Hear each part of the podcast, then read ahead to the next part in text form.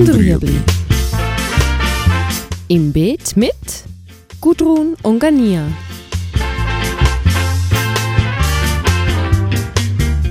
Fragen rund ums urbane Gärtnern auf Balkonien.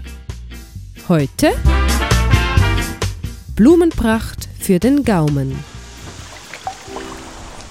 Ja, was ganz wunderbar ist, ja, fürs Auge und für den Magen ist zum Beispiel Kapuzinerkresse.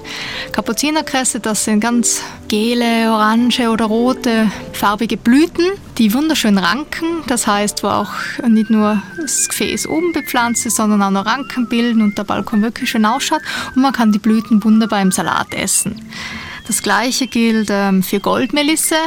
Das hat ganz wunderbare rote, so zerzauste Blüten, die man auch wieder in Salat zum Beispiel verwenden kann.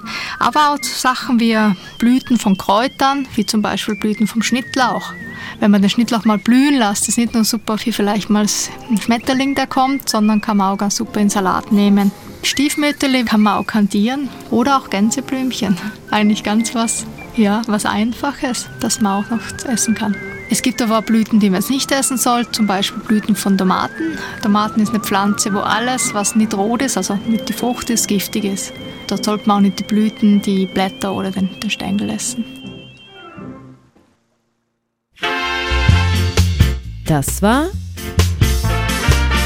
Gut und Rüebli. Haben Sie eine Frage? Schreiben Sie uns auf stadtfilter.ch.